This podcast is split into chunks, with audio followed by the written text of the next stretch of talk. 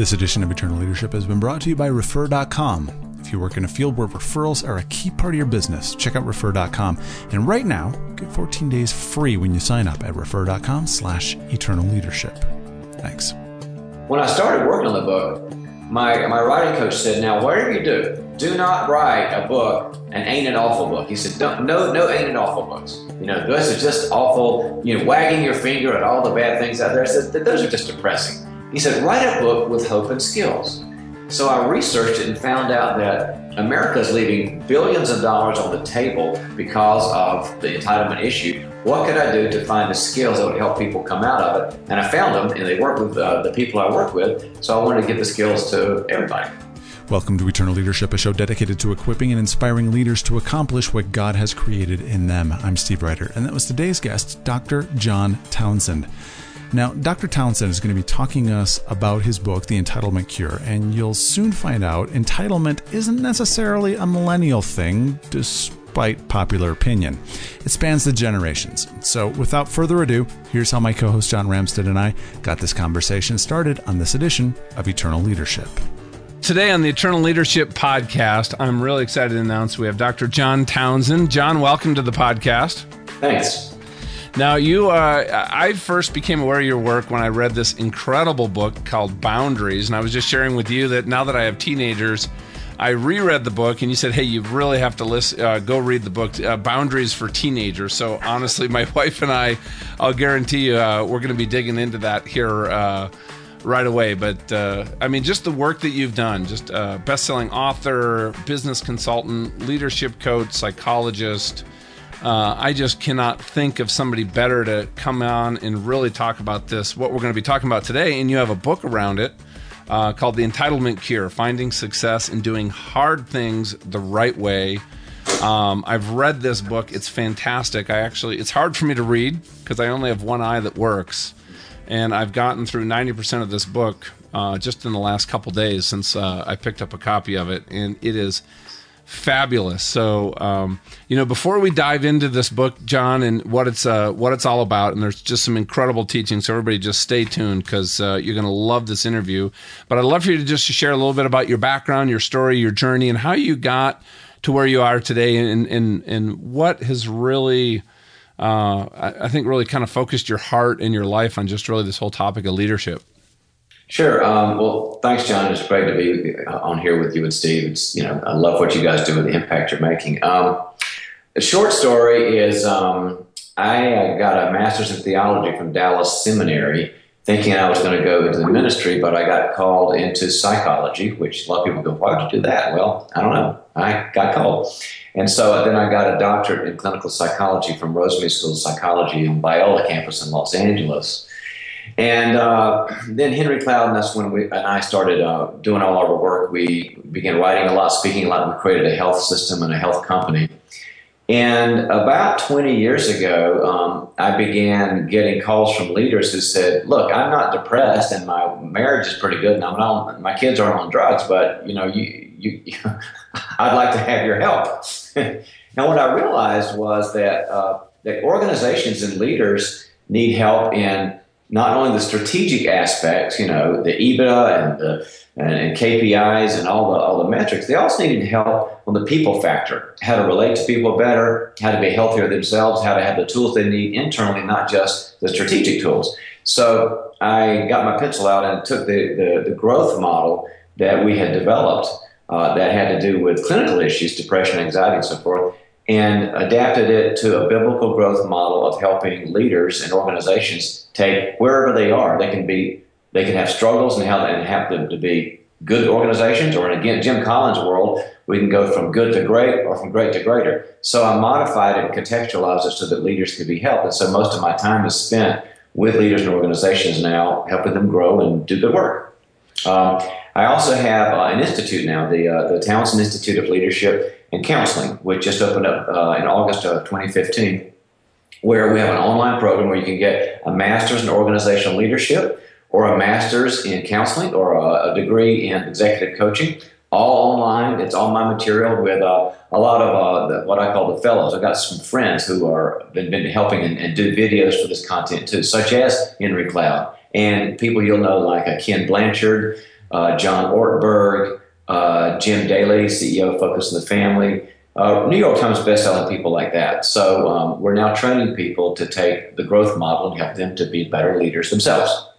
Yeah, we've had Ken Blanchard on, and uh, uh, he was fabulous. Now, uh, you know, before we talk about the book here, uh, I'd love for you to share a little bit about that growth model and somebody that you know goes through, looks at you know the work you, that you're doing as a leader and incorporates that. What what do they get out of that?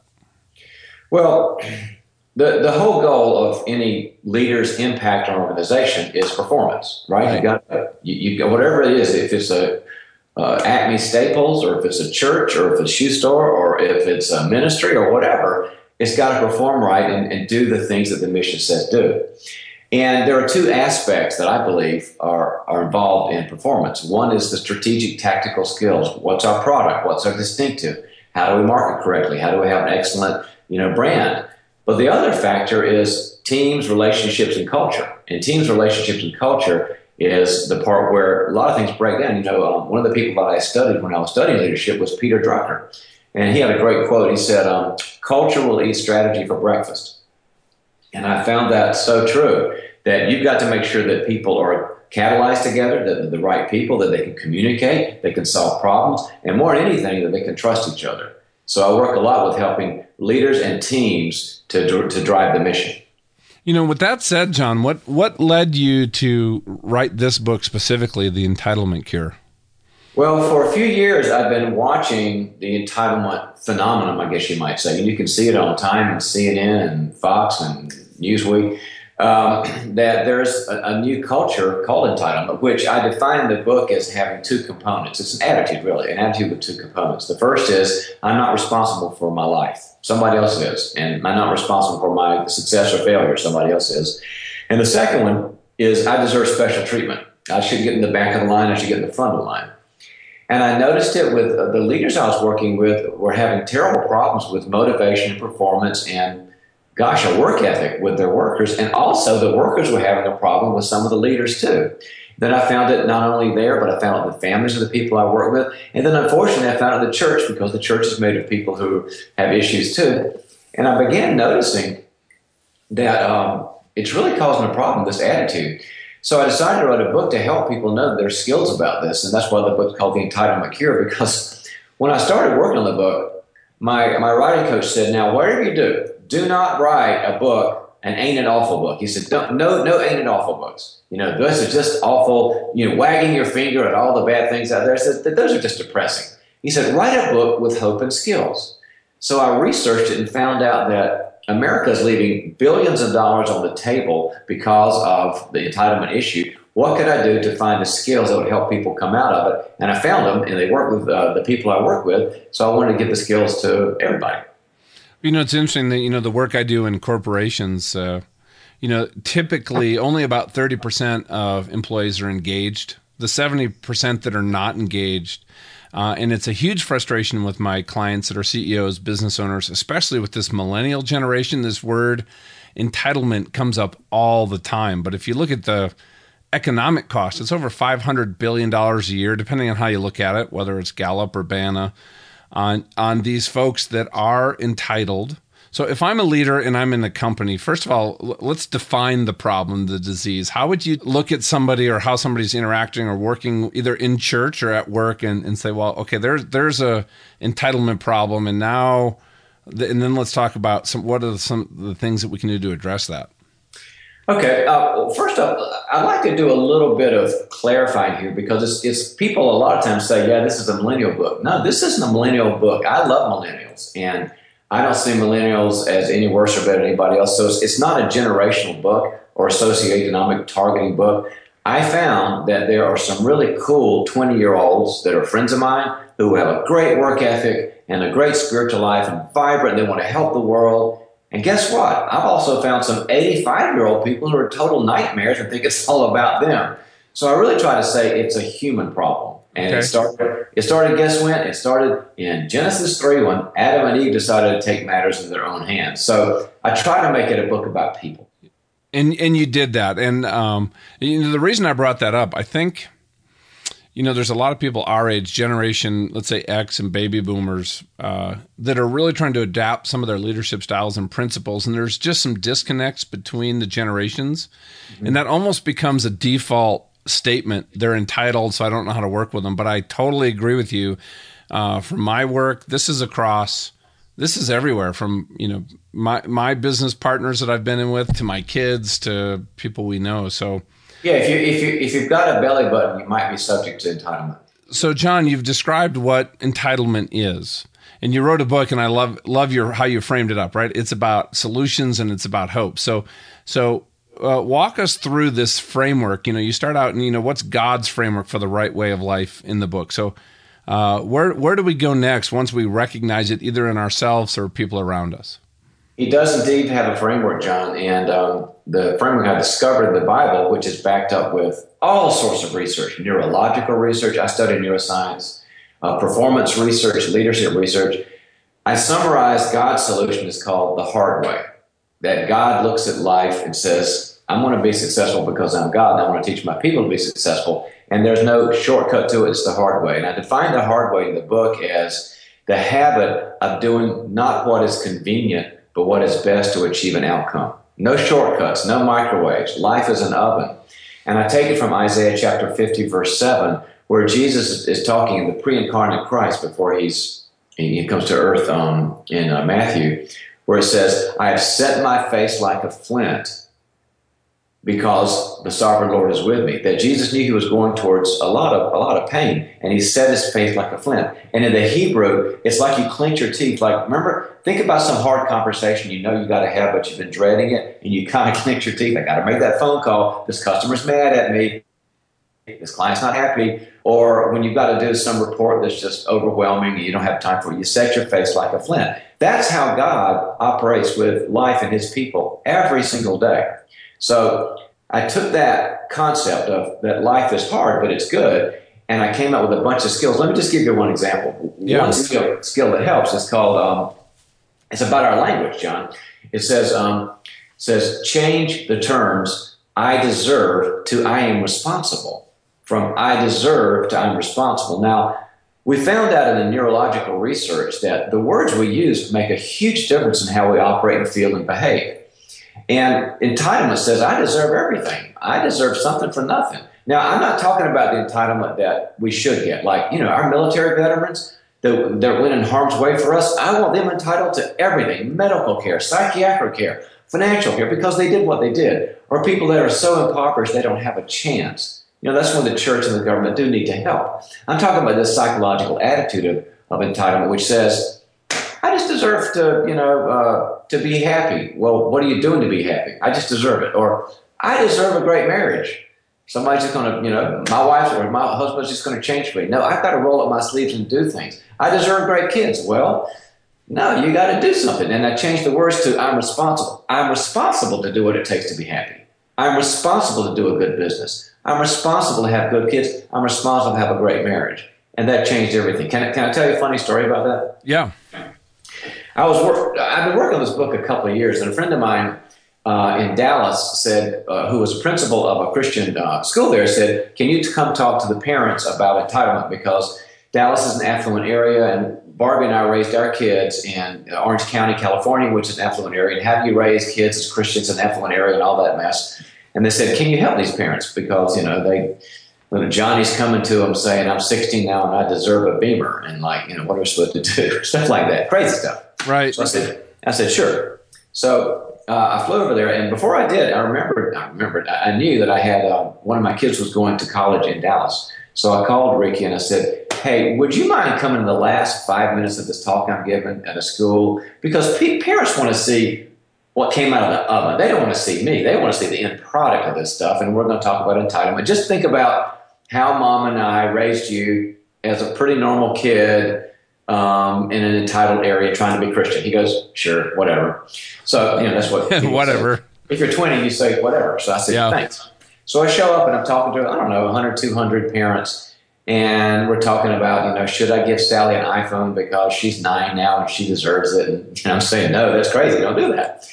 And I said, you know, now, now my son is nowhere around. He's still in class, so he didn't know what I'm saying. I said, well, one of the things we try to do is we try to tell the kids, you know, you need a lot of things. God gave mom and me to you to give you love and faith and structure and fun and opportunities and education because we want to equip you to go out and do good things in the world. So we, he gave you to us and us to you because you need a lot of things and we want to help you meet your needs. But guys, you don't deserve anything. You need a lot. You don't deserve anything. So don't come to us with I deserve a car, I deserve a phone. We'll find out what you need. And so I just mentioned that, and then the, the anxious parents are writing all this down. Okay. My son walks in five minutes before I'm supposed to be done. I said, come on up here. Okay, here's the end product. Here's the guy you want to hear from. Tell us a little bit about, you know, raising Christian kids in an affluent area. And my son says, hi, I'm in college. I'm a business major. And um, driving up here, I was trying to think what I was going to say. And the one thing I can remember is my dad used to always say, you don't deserve anything. and the parents are all freaking out. I said, I didn't make that up. He really remembered it. So when, when you help people to see that there's work involved and effort involved, it gets them out of the deserve uh, mentality because deserve is a disempowering statement. Deserve means somebody out there my parents, God, the government, the church. Somebody's got to give it to me. I'm, I'm not empowered at all. I'm helpless. But when you say I'm responsible, that's an empowering statement. I have the power. I've got to have the choices to go do it. So you got to change the language. Well, you're talking about changing the language. So, you know, as you're talking, I'm just thinking of this whole concept of ownership. And if you have kids or employees or even yourself, and you're really talking about making a shift in that mindset toward one of ownership, which leads to empowerment. So, when people are maybe stuck uh, with this as the the piece that they're working on, how do you move them in that direction toward ownership from feeling like they deserve? Well, you know, it's so funny how I, I love it when God's word gets the final say so with the research because I'm I'm a research wonk, and I yeah. love it when the research goes, "Hey, God was right all along." The research has has, has basically supported the, the two things that God uses to motivate people to get out of entitlement and into hard ways and doing things the, hard, the right way.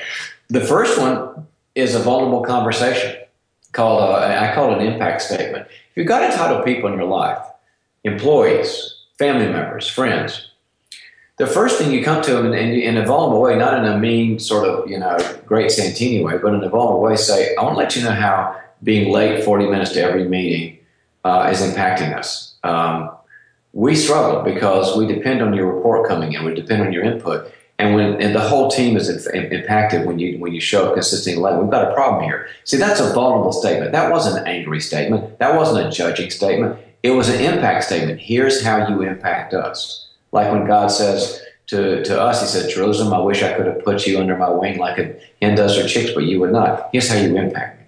But there's a second way because some people are have kind of pretty serious entitlement. And they don't listen to words of vulnerability or impact. They kind of like into themselves. And the second thing is actions and consequences.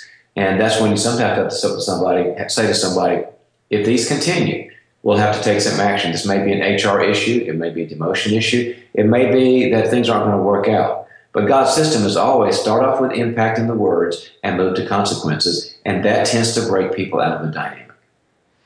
So, and if you're working with somebody in that, you you've had those conversations. Here's the impact statement. Here's what this means. You've had then had the the conversation. Here's the consequences. Here, here's we're going to have a clear clear agreement. We're not going to set expectations. This isn't going to be soft. This is what we expect. So here's our agreement on what you need to do. Do you do you have everything you need to do that? And then if they fail to live up to that, um, and they're still really stuck in this entitlement kind of mindset. Uh, what what are your thoughts on how to work with that person next? Is it just you just cut them loose if they just haven't lived up to that, or do you just keep trying to mentor them? No, you, have to you have to address the problem at two levels, John. Um, they they have quotas and they have ex- expectations and goals, and that's what you you know the, the the lag indicator. That's the that's the fruit. That's what you got to have from them you know, number of phone calls, number amount of money brought in, number of machines to change, whatever. You know, that's the, the definable fruit. Yeah. But you also got to go after the attitude as well. And that's you got to have conversations with them about. Um, let's take a look at what um, what your behavior is doing to yourself and other people, because you see, people people develop entitlement for some reasons. And if all you do is stick to the fruit and just say, well, I'm going to, you know, lay down the hammer. Like I, I was working with a, a, corporation a few months ago and having dinner with the sales manager. I said, how's it going? He said, it's going pretty good. I said, well, what's going on? He goes, well, my, my people, he'd just taken the role. It's about a year, been doing about a year. He said, my people aren't doing very well. I said, what are you saying? He said, well, I'm telling them, hey, you're going to lose your job if you don't work harder. And I said, that's your leadership? He goes, yeah, I just told them they're going to lose their job. I said, well, I said, that's managing, but you'll never get any rock stars that way. I said, have you dealt with their attitudes? He goes, no, I just tell them to do their job. I said, have you dealt with their, their family situation? No. Have you resourced them? No. I went, I'm sorry, you, you're going to get nobody but C-level players. You got to go to the deeper issues. That's why a lot of times a leader will give people that book and say, I want you to look at this book because this deals with maybe an attitude that is all about me. I want you to break through that. Or maybe it deals with the attitude of, um, you know, your work ethic is sort of um, difficult. And I believe in self care, I believe in vacations, but we're kind of off the charts in your self care and vacations. I want you to look at it. And they need to see the principles that are keeping them stuck. Because I promise you this their entitlement is not just affecting their work performance, it is affecting their marriage and their dating life and their spiritual life and their friendships. So you're helping them to grow in a character level. That's why good leadership is always on two levels. We got to make the quotas, but you've got to go down to the deeper issues. There's a great passage in Proverbs 20, verse 5, John, that says, A person's heart are deep waters, and a person of understanding draws them out. And a good leader says, Let's draw out where this what this attitude about. And a leader doesn't have to be a shrink or a psychologist or a spiritual director, but a leader does need to go deeper than uh, you didn't make your cut. Well, I love that you quoted that verse. That's that's like the guiding you know verse for uh, a lot of Christian coaching. You know, it's one I have actually have up here on my wall in my office. So you know, let's let's take that even farther because you're really talking about leadership, which is your heart, versus just managing people and processes. Um, and you spend a lot of time in the book talking about discipline and structure. So if if I'm in a company and I have a large team that I'm managing and I'm and I'm listening to this conversation, I'm like, wow, there's definitely some changes I need to make on just how I work with my peers, with my team. Um, what's the conversation you would have with that person listening on really what that would look like? Some practical things they can start doing. One great thing is to model the hard way in front of them so that it's caught instead of taught. In Love other that. words, to to be the leader that says at the beginning of the weekly team meeting, you know, we're going to start being a little more vulnerable here because I think I give you the impression that I'm bulletproof, that I've got the big S on my chest, and you know it's not true. By the way, guys, um, this is for you and me, in the audience, John. This isn't what's in the team meeting. The research has said that the, that the invulnerable leader is not a person people would walk over hot coals for because they can't identify. It's the vulnerable leader who says, "I struggle." that people will walk all, all over hot coals for. So if you want loyalty, if you want people to be, you know, bought in, you got to be vulnerable. That's what the research is just telling us. So and you can't you can't develop trust with just one person or with a team unless you're vulnerable because they need to see you as a person. There you go. So the team meeting, one thing I'll do with some of my clients is to say every team meeting, you'll just say, guys, um, you know, we're going to just talk amongst ourselves. We're going to have reports, and you know, we're going to have the marketing report, the financial report, the sales report, HR report. We'll do all that. But I just want to tell you first, just on a personal level, um, I think I let you down this week. Um, I uh, was kind of stuck on a project, and I think I ignored several of you, and I made and actually I made some bad judgment calls, and I'm sorry about that because I want to be a better leader. Oh my goodness, you will not believe the changes I've seen in teams and the entitlement they have when the when the leader says, this is me. They the, the people feel more permission to say, well, if you can say that you've got problems and you've got negative realities in your life, I do too. And if there's anything that helps get rid of entitlement, it's that grandiose, I'm perfect idea to say, look, we're all flawed people, and it's a wonderful thing for a leader to do. So, John, as I'm hearing you talk, and I'm just picturing leaders that you know have uh, are dealing with entitlement, you know, in business, ministry. But where does entitlement really come from? Well, it comes from the human condition. We're flawed beings, but we see it. I actually do believe, after my research, John, that it's worse than it's ever been. I mean, uh, we see it in all kinds of contexts. And what I've noticed is that there are several kind of perfect storm forces. One of them is the breakdown of the family, where you know because there's chaos and divorce and you know lots of lacks of structure in the family, the child sort of becomes an entity to themselves particularly there is also the helicopter parent, and we all know what that is. That's the yep. that creates somebody who's always doing the laundry for somebody 39 years old and, does, and wants Junior to have a trophy that's bigger than him when you know he never made it past the third string on the soccer team and all that. We also have a culture uh, that kind of says it's all about me. I mean, I know I deserve a break today because that's what McDonald's says, but we don't deserve everything. Right. Uh, and we also see it in, uh, in, our, in, our, our leadership where kind of like it's, it's the person who's a little more selfish that kind of wins. And we also see it in the church, unfortunately. I'm a church guy, but we see it kind of the entertainment church where instead of I'm going there to, to grow and learn and participate, I'm there to be entertained. Yeah. Can, can I tell you another story about all this? Yeah, absolutely. Great example of this is um, my wife and I were having our okay, how was your day dinner? And she said, your jaw's going to drop on this story. I said, well, tell me. She says, well, I've got a friend who's an HR, uh, uh, runs HR in a large company. And she said, the lady, her friend, was interviewing a kid, I don't know, 23 years old kid for a job. Pretty good job, like, you know, five figure job, you know, just out of college. He had good resume, went to a good school, he had good references. And, you know, it's looks like a good fit. And um, it's supposed to be a 45 minute interview. Well, 20 minutes into the interview, she stops and says, Thanks very much, Sam. Um, it's not going to be a fit for us, but I appreciate you coming down. And he's a little surprised. He says, Well, it's a 45 minute interview. He goes, She goes, I know. It's just not going to work, but thanks so much for coming. He says, Well, can you tell me why? She says, Sure, I'll be glad to. Do you realize the whole time I've been interviewing you that you've been texting? Really? Really? So my jaw dropped. And then my wife says, okay, here's the other jaw dropper. She says, guess what happened when the helicopter parents called the HR person? They got mad at the HR person because she didn't understand how special Junior was. Great story. Hold on a sec. This is this is a real story. So the, the, the kid gets walked out of the door and mom and dad call the HR person. Mom and dad call within a few hours and ream her out. All right, so you're talking about something that's way bigger. You know, before we started recording, you, you, said something that I wrote down here that you know that everything in business is going to shift, and there are some cultural tidal waves, the tsunami that entitlement is a part of, that's going to have to be addressed by leaders today, or we're going to really find ourselves in some deep weeds here in a very short period of time. Well, the deep weeds are going to be there's going to be a, dim, a diminution of the workforce which is bad. Yeah. you know, we're supposed to be bringing people in who are going to take over and keep developing and, and, and creating. And they're finding out a lot of a lot of uh, people are saying, especially the younger generation, is um, I got to have so much time off for me and the meaningful things I do, and um, I need to have this much money, and I'll just go somewhere else.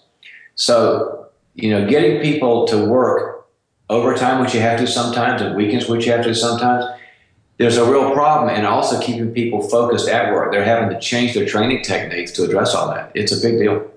So, you know, what are some things that people can do, leaders today, to develop that sense of ownership, um, you know, that uh, work ethic? Um, you know, the other thing, I'm just thinking about collaboration. A lot of people that are stuck in that entitlement mentality, they're not looking out for things that are in the best interest of the team or helping other people because they may, they tend to make it about them. Why don't I just give you another one of the skills in the book? I think I'll answer that question. Yeah.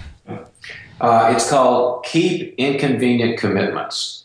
Keep inconvenient commitments. We now have a culture that says uh, when you're at, at, Starbucks waiting for somebody who texts you like five minutes into it and they say, well, I'm not going to make it something else happen. And it's supposed to be cool. Like, don't worry about it. I'm not anal retentive. I'm kind of chill and people don't make commitments for kind of crazy reasons, or you're going to go off a vacation with another couple, and the last minute they say, "Well, somebody with a bigger condo invited us to go," whatever.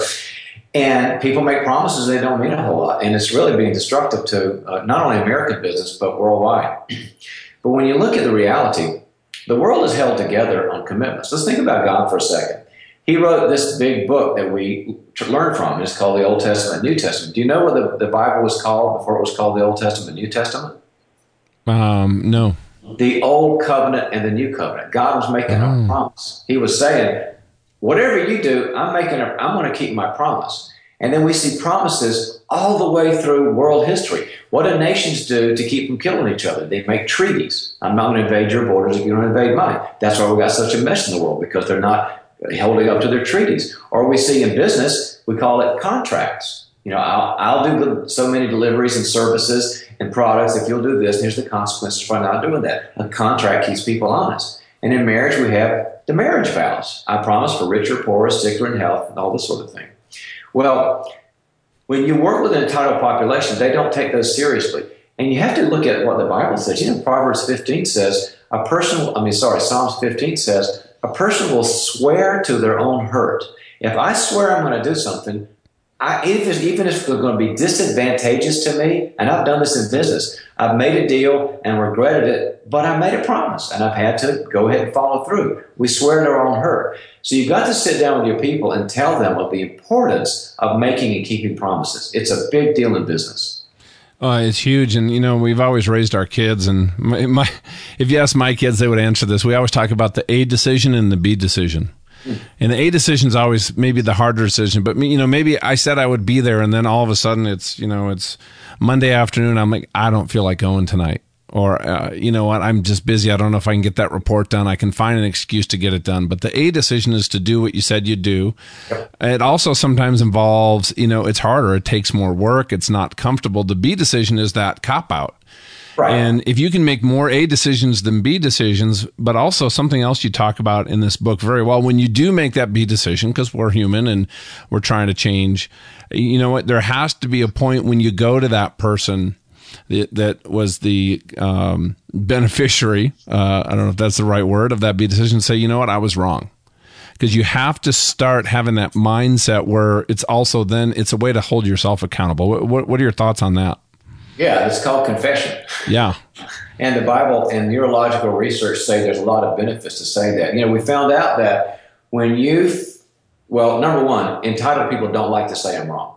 It's uh, it's kind of a, uh, an affront to their idea of themselves, which is that it's never me. And to have to say, I messed up the green account, I'm the guy that lost the account, or I really alienated somebody, or I didn't follow through, they, for some of them, it's like kicking and screaming, and you have to push them to say, look at the objective facts.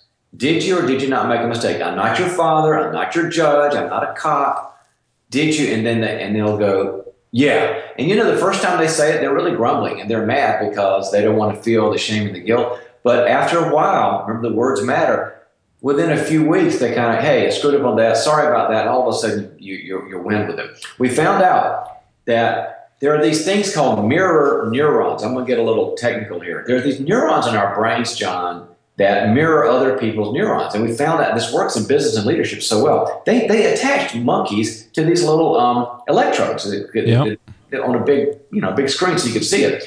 And when a monkey who's maybe, I don't know, 10 feet from another monkey felt sad or glad or mad, the other monkey felt those things too. We found out that mirror neurons can travel across space, mainly from the eye contact of one to the other, and they trigger each other. It's sort of like God created a neurological system for empathy. So I can feel what somebody feels and they can feel what I feel is to keep us connected and not killing ourselves.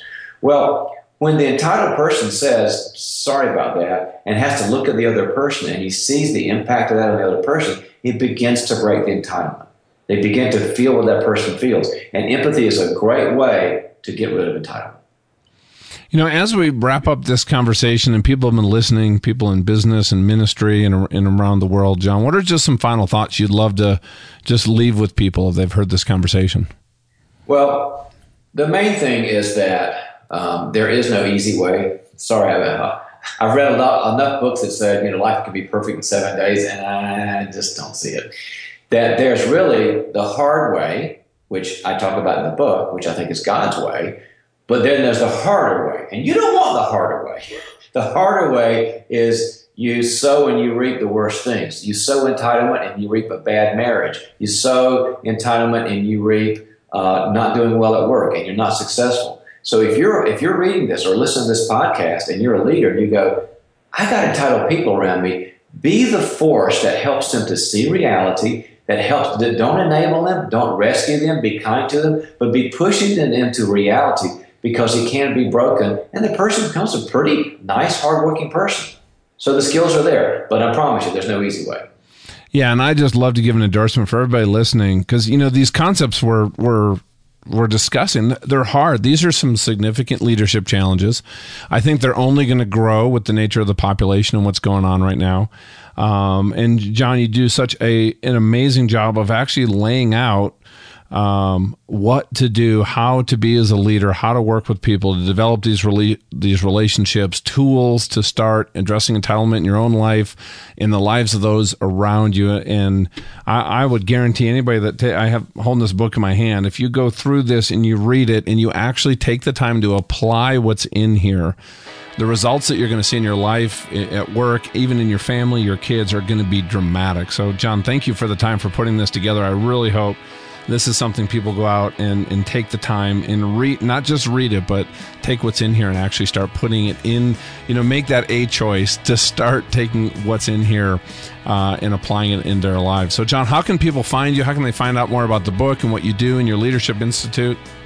Uh, drtownsend.com. Dr like doctor, townsend.com. Wonderful. All right. Thank you, sir. We sure appreciate your time and uh, look forward to talking to you again soon sometime. Thanks, John.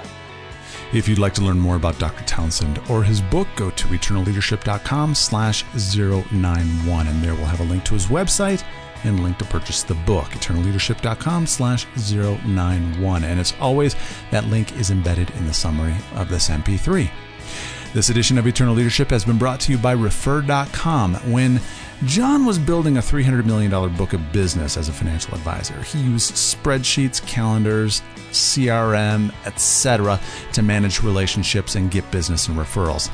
Refer.com automates all of that work in relationship management. Both John and I use Refer.com, and we can't recommend it highly enough. Try it for free for 14 days. Refer.com slash eternal leadership. And also, if you go to eternal leadership, and also, if you go to refer.com slash eternal leadership, you can receive a free report on the five biggest referral killers. Refer.com slash eternal leadership. Next time on Eternal Leadership, Jeff Gott.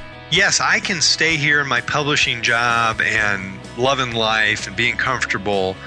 If I leave it, they're going to do fine. They don't need me. Here's an opportunity to go into a world of helping uh, influence generosity and helping open Christians' eyes to the things that they're passionate about. It may not be the world slave trade that ultimately is their call, but to call them to to use what they've been given for the ills of this world, to help to help expand the kingdom in this world. Jeff shares his story of moving from business to ministry and now into facilitating generosity for the kingdom. For John Ramstead, I'm Steve Ryder and thank you for listening to Eternal Leadership.